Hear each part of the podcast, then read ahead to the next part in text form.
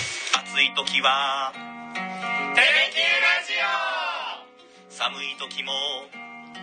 テレキュラジオ家でも外でもどこでも聞けるちょうどいいぬくもりテレキュラジオ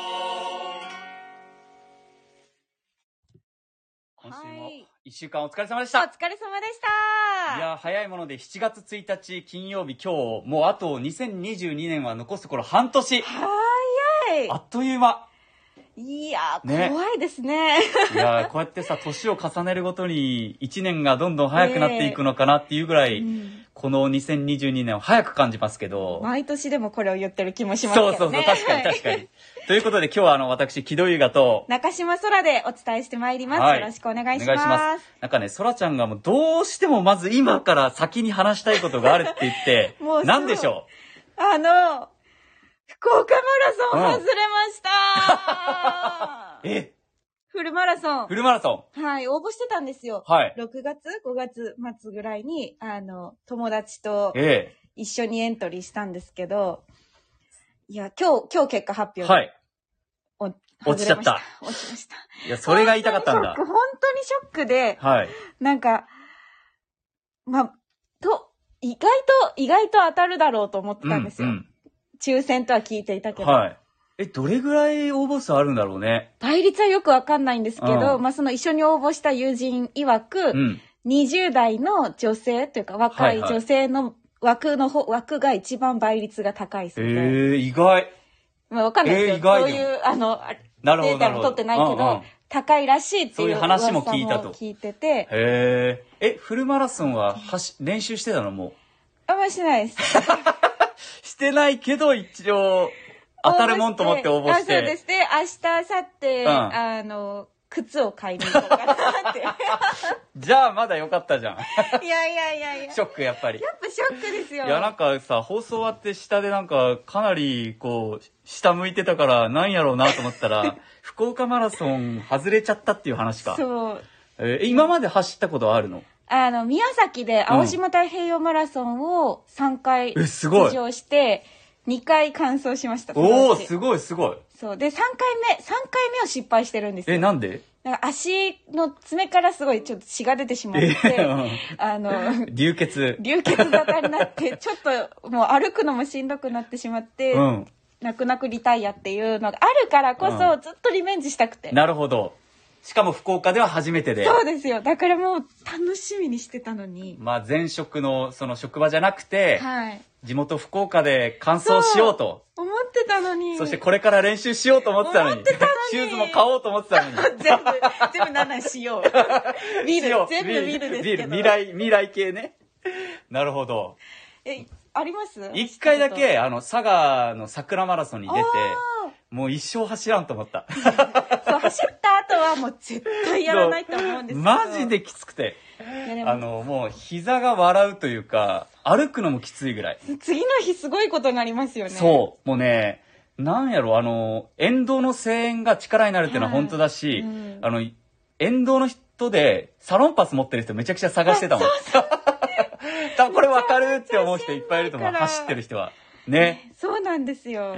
えーそっか、でも福岡マラソン、まあね、まだまだでも、福岡にはマラソンたくさんありますし、はい。北九州マラソンとかもありますしあ、そっか。ね、いろんなの応募して、またちょっまだといシけるのあュるーかなズ買って練習してっていうのをね、もう一人で福岡マラソンしようかなと。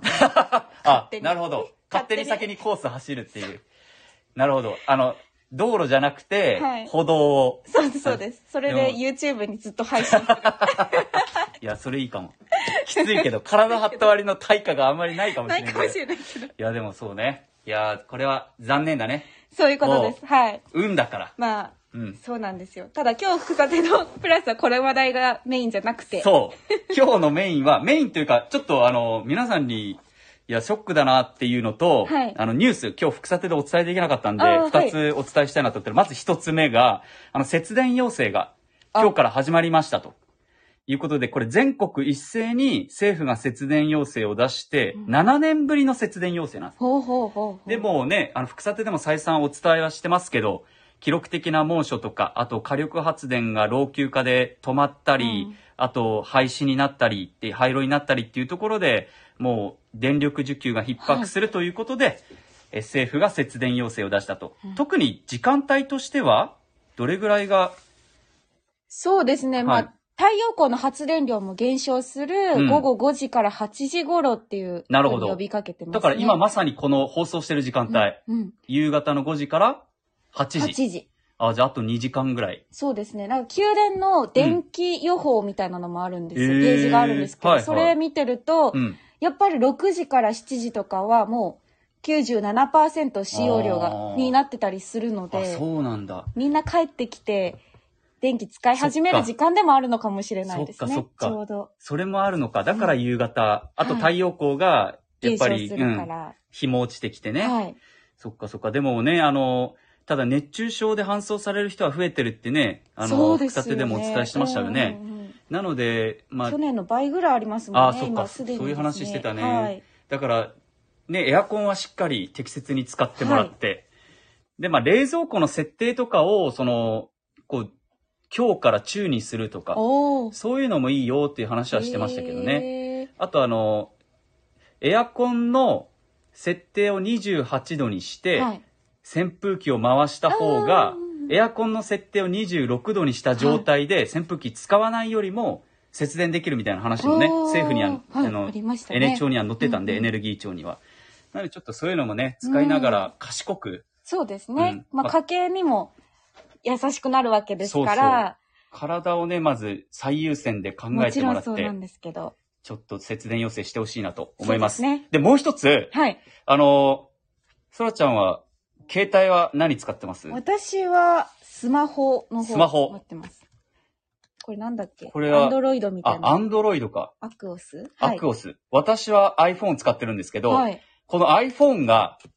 あの、日本での販売価格を引き上げたとおいうことが発表されました。いくらえーっいくらでとす、かこれ、最新機種が、えーこれなんていうんだ、13。さ、んさ、13。 iPhone12 とか言いますか iPhone 13か。はい。 13が、アップルのサイトで98,800円で販売されていたのが、 10万切ってた。そう、これが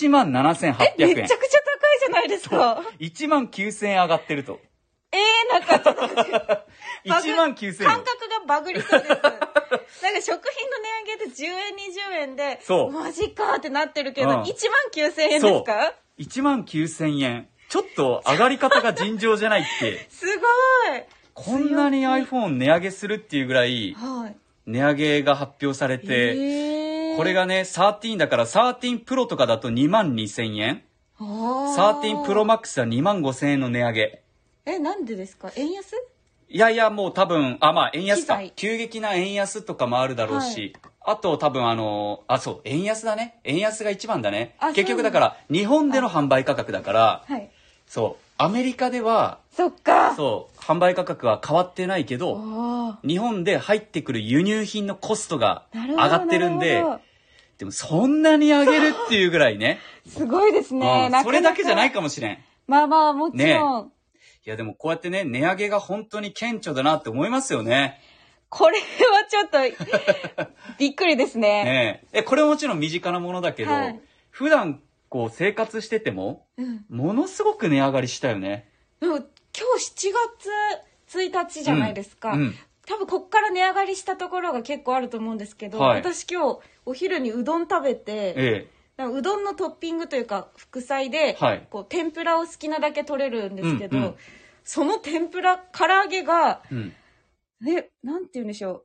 3口サイズぐらいのえ、ゴルフボールぐらいゴルフボールぐらいで170円だったんですよ。えゴルフボールぐらいで170円前は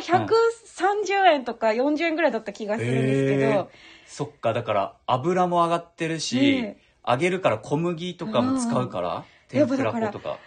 か上がってるなって私今日すごく実感しましたあーそこでいやだから身近なねそういううん食材もそうだし、こういう iPhone もそうだし、はいたくさん値上がりしてそうでてすね6月の時うんに1万品目超えるって言ってたじゃないですか一ヶ月前値上げはいあ今年に入ってもう1万品目値上げするものが超えそうだって、超えるって言ったかな食品だけでね、はい、それが7月1ヶ月経ちました、うんこの年内で2万品目超えそうって言ってるんですよ、倍になったの1すヶごく月 ないでですかどういうこといや、でも確かにね、解説者、まあ、曽山さんとか、谷口さんとか出てもらってるけど、解説者も言ってたもんね、あの、5月とかの時点で、ウクライナ情勢で結構物価高で、燃費も、あの、うん燃料も上がってるけど、これ序の口だからと。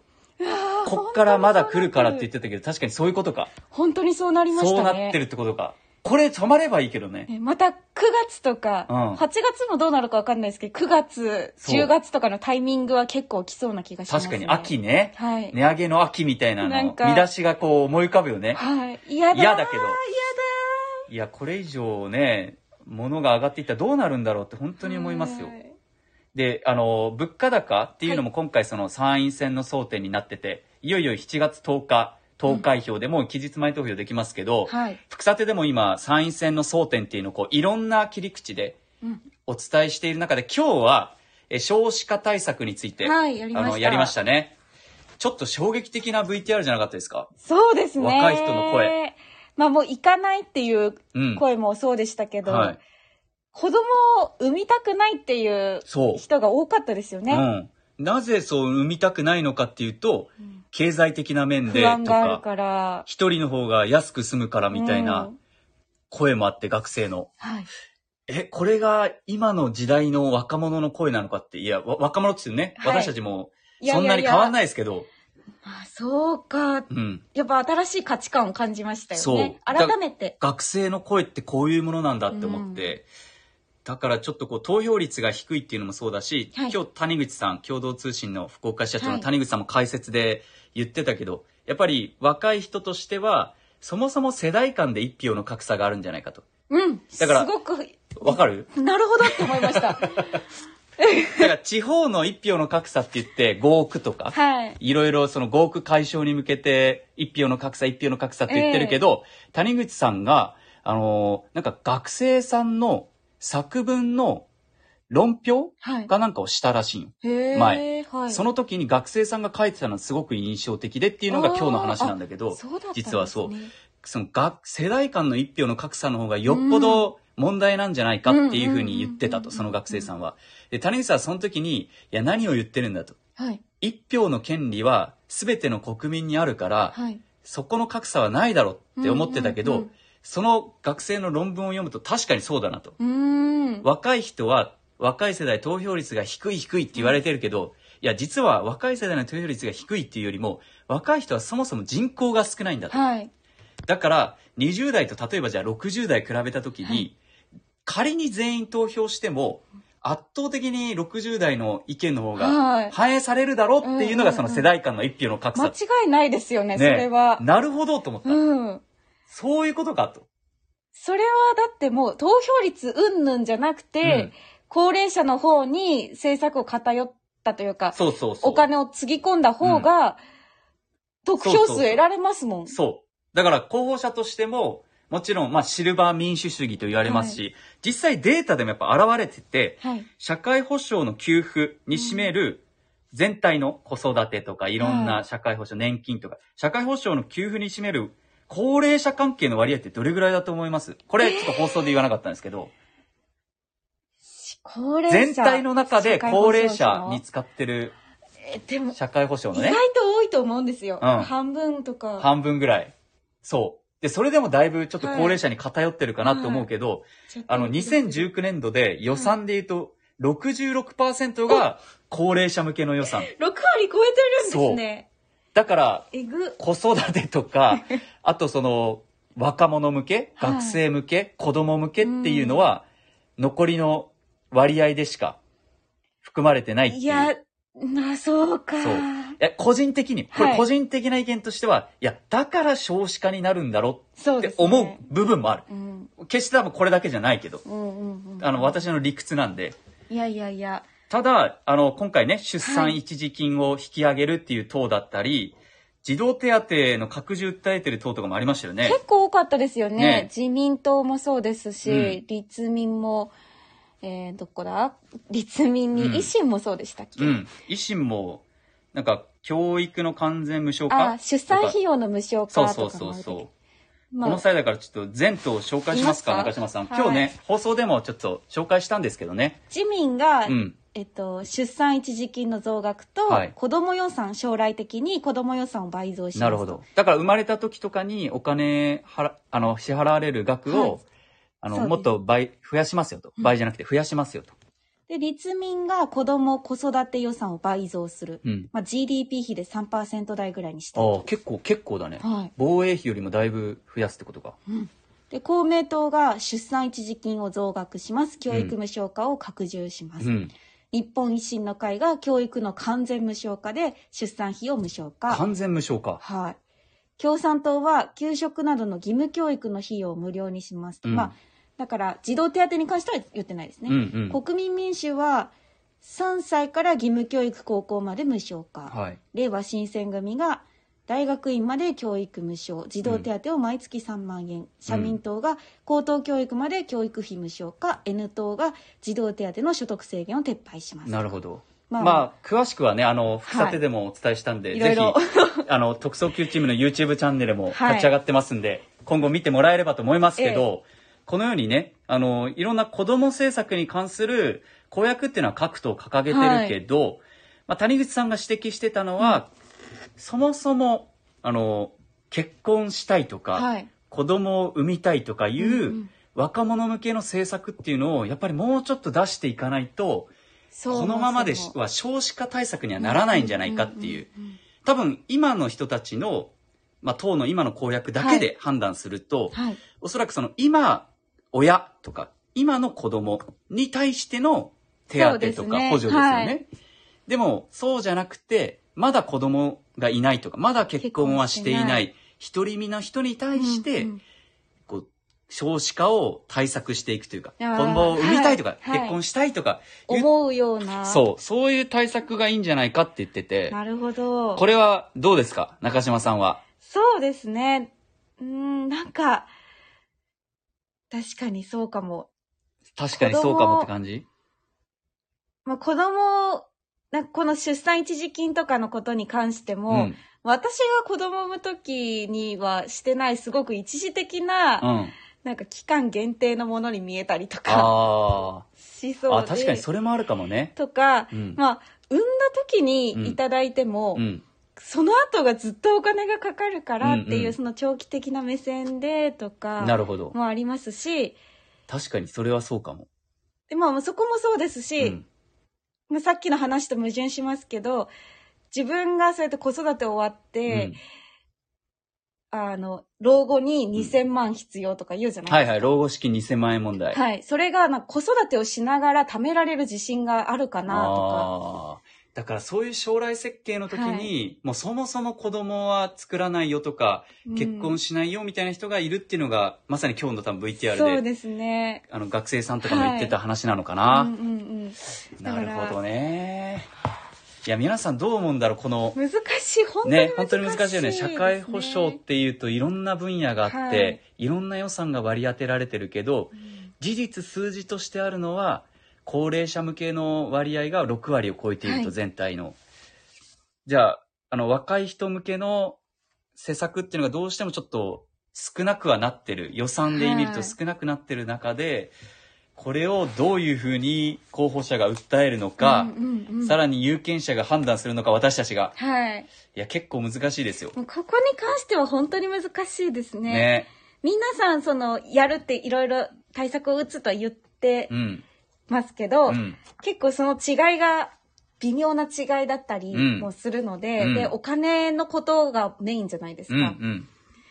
だかんらなんか本当にその財源のこともあるし、うん違いもあんまりこう明確に分かりにくいっていうのもあるからそうね細かく見ていけばわかるっていう感じかもこね。こで判断するのがすごく難しくてでうもんすごく自分の生活にも密着してるんでそうね難しいいや難しい、はいいやこの問題もそうだしあとあの VTR で今日出てきてた若い人がだから投票行かないとはい、関心がないみたいなことを言ってたじゃん、はい、行っても変わんないから、はいだからそれもどうなのかなと思いつつ、うんいや昨日ねちょっとちょっと若干話変わるけど、はい倉和さん木曜日に出てもらってるコメンテーターの倉和さんが、まあ、元福岡市の職員でもある、で倉和さんが言ってたら面白いなと思った話が、はい、あの投票率がだ上がりませんと、うん日本は、うん